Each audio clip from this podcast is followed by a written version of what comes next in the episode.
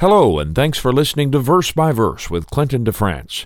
This is a biblical exposition podcast in which Brother DeFrance takes listeners on an educational journey through the Bible, book by book, chapter by chapter, and verse by verse.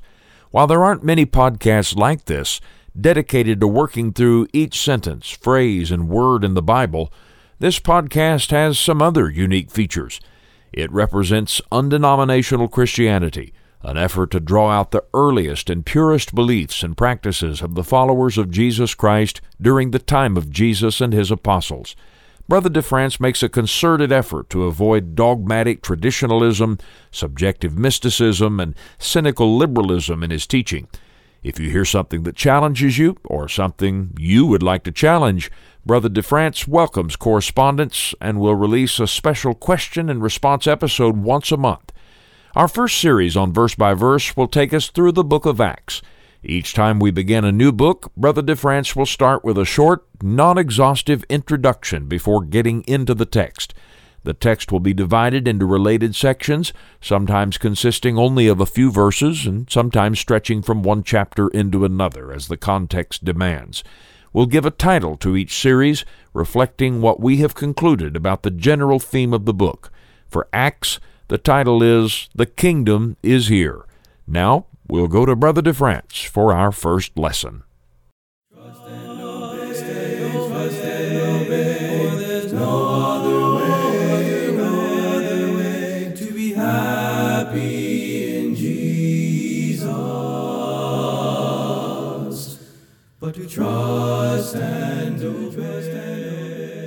In this lesson, we'll explore the general theme of the book of Acts.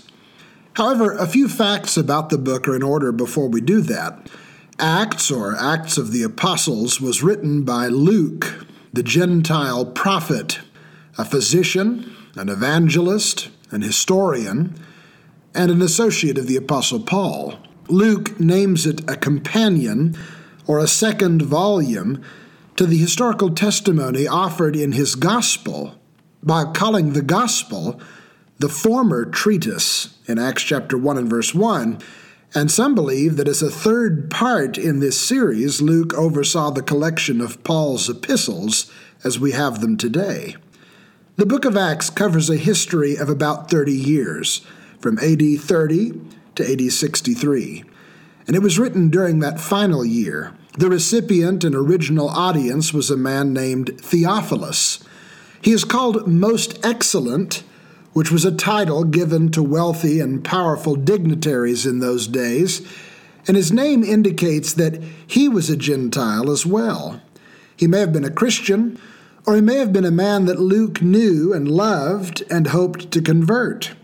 However, in the providence of God, this book and the gospel that preceded it were preserved, disseminated, read, received, and believed by Christians throughout the world to be forever included in the New Testament scripture, and thus we have it to this day. The book of Acts is different from any other book in the New Testament. It is a book of historical theology. Its teachings are not presented in doctrinal dissertations and there are very few commands in the book. Instead, it teaches by examples, some good and some bad.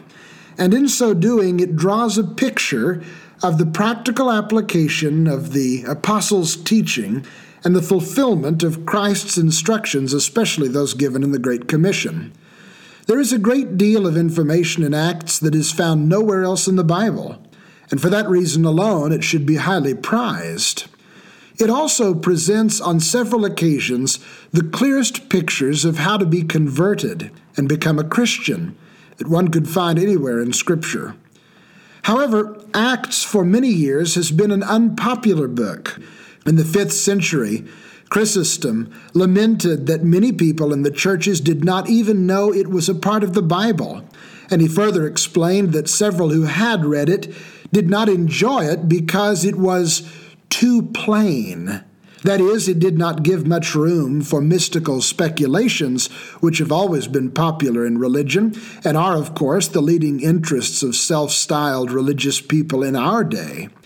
There's no doubt that a lecture on the book of Revelation would draw more attention than one on the book of Acts.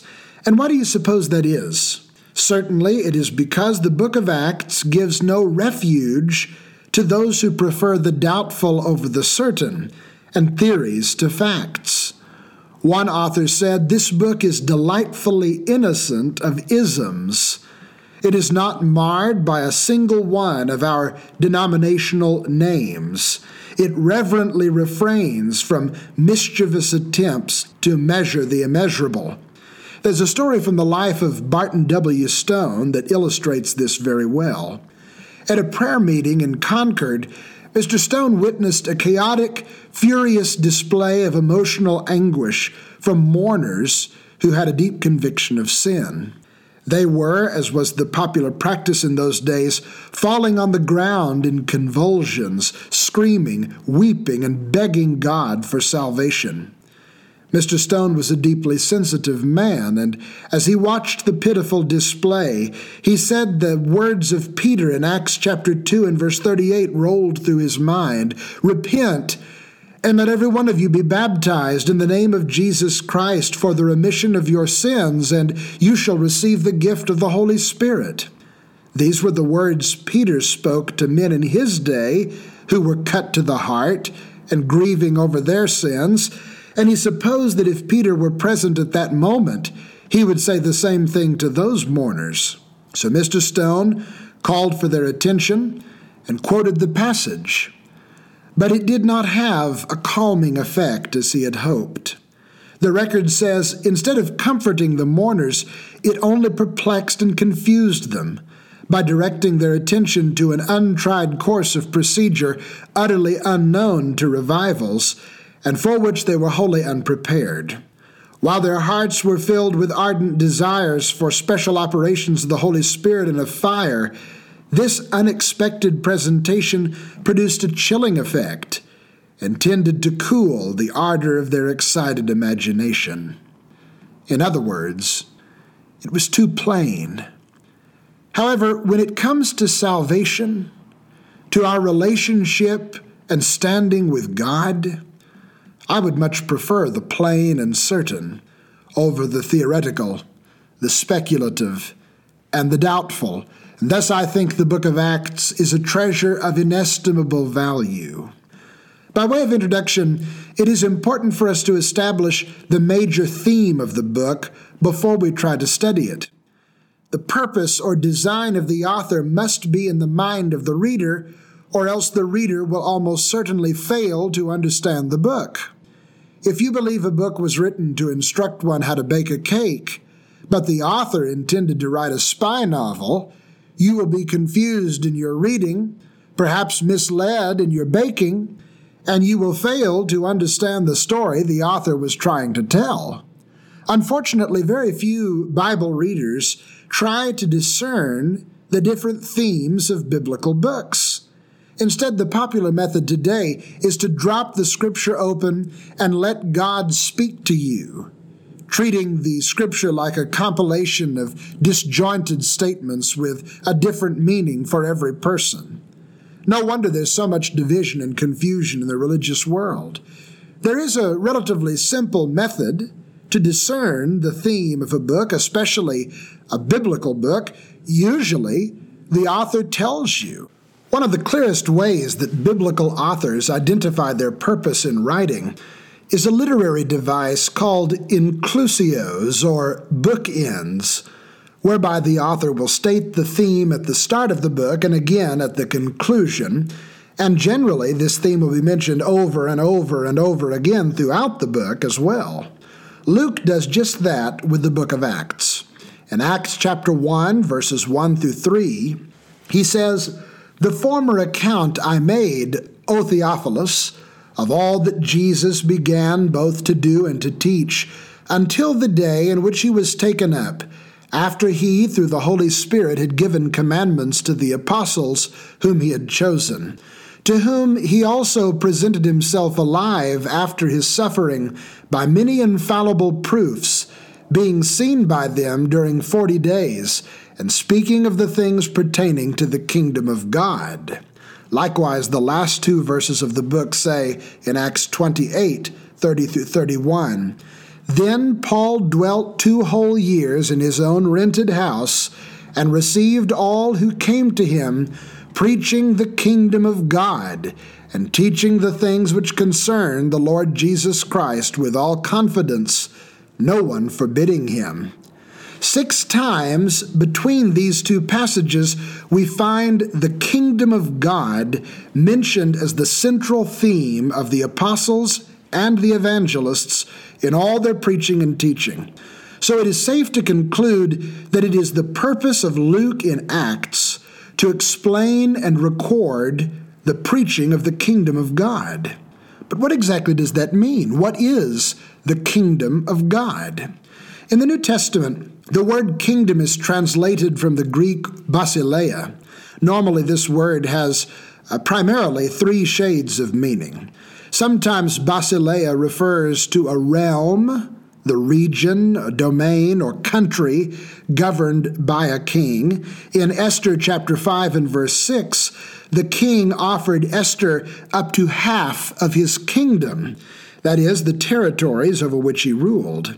In Matthew chapter 4 and verse 8, Satan took Jesus upon a high mountain and in an instant showed him all the kingdoms of the world and their glory. That is, the devil showed Jesus the vast territories of human rulers with their riches and resources. This is by far the most common sense in which the word kingdom is understood by English speakers today, and many people do not understand the word in any other sense.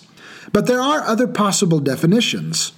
The word may also mean a rank, that is, the dignity or authority or power to rule. In Luke chapter 19, verses 11 through 27, Jesus told a parable about a certain nobleman who went into a far country to receive for himself a kingdom and to return. This was in reference to a practice under the Roman imperial system in which a local ruler would journey to receive certification of his right to govern or his rank from the Caesar so that he could exercise ruling authority over a given territory. Then also, the word might refer to a reign, that is, the duration or period of time when a particular sovereign is in power. So we speak of the reign of King George III. Unfortunately, most modern English versions follow the tradition of the King James Version and uniformly translate Basileia as kingdom, causing most English readers to think only of a territory or place where God rules. This is not the only meaning, and in some cases it is not the primary meaning. For example, when the immerser and the Lord Jesus announced that the kingdom of heaven was at hand or drawing near, they did not mean that a place or a territory was getting close, but rather they meant the time when heaven would rule over the earth was getting close. Of course, even when one of these shades of meaning is in view, the other aspects are present because they're all codependent. One cannot be a ruler unless he has the rank and a realm, and unless the official and recognized time for his reign has begun and not yet ended. And all of this is explored in the book of Acts as it relates to Jesus. How did he acquire the authority to rule? What is the territory of his sovereignty? How will it increase? How far will it ultimately reach? When did his rule begin? And how long will it last? In light of this information, I think the most concise and correct theological definition I have ever heard or read for the phrase kingdom of God or kingdom of heaven was from Dr. Philip Doddridge in his exposition of the Gospels. He says, it properly signifies the gospel dispensation, in which subjects were to be gathered to God by his Son, and a society to be formed, which was to subsist first in more imperfect circumstances on earth, but afterward was to appear complete in the world of glory. It is noteworthy that on a few occasions the expression kingdom of God or kingdom of heaven is used in reference to the final stage of Christ's work in the glories of heaven.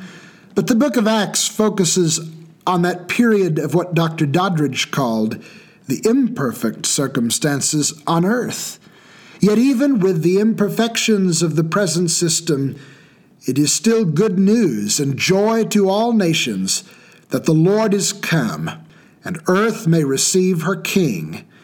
You can enjoy good favor with God and peace in knowing that under the authority of Christ you are well pleasing to your Creator. And best of all, God, in His rich mercy and great love, has communicated to us the terms of salvation and participation in His kingdom in a marvelously plain way. Thanks again for listening. Please subscribe to keep up with our weekly releases as we continue through the Scriptures together. Verse by Verse is brought to you by the 11th Street Church of Christ in Tulsa, Oklahoma. It is part of the growing Biblical Studies program of Tulsa. To learn more, visit our website, bspoftulsa.com. When we walk with the Lord, when we walk with the Lord, in the light of His Word, in the light of His Word, what a glory He sheds on our way, sheds on our way. While we do His good will, while we do His good will, He abides with us still, He abides with us still, and with all who will trust and obey, trust and obey, trust and obey, trust and obey. For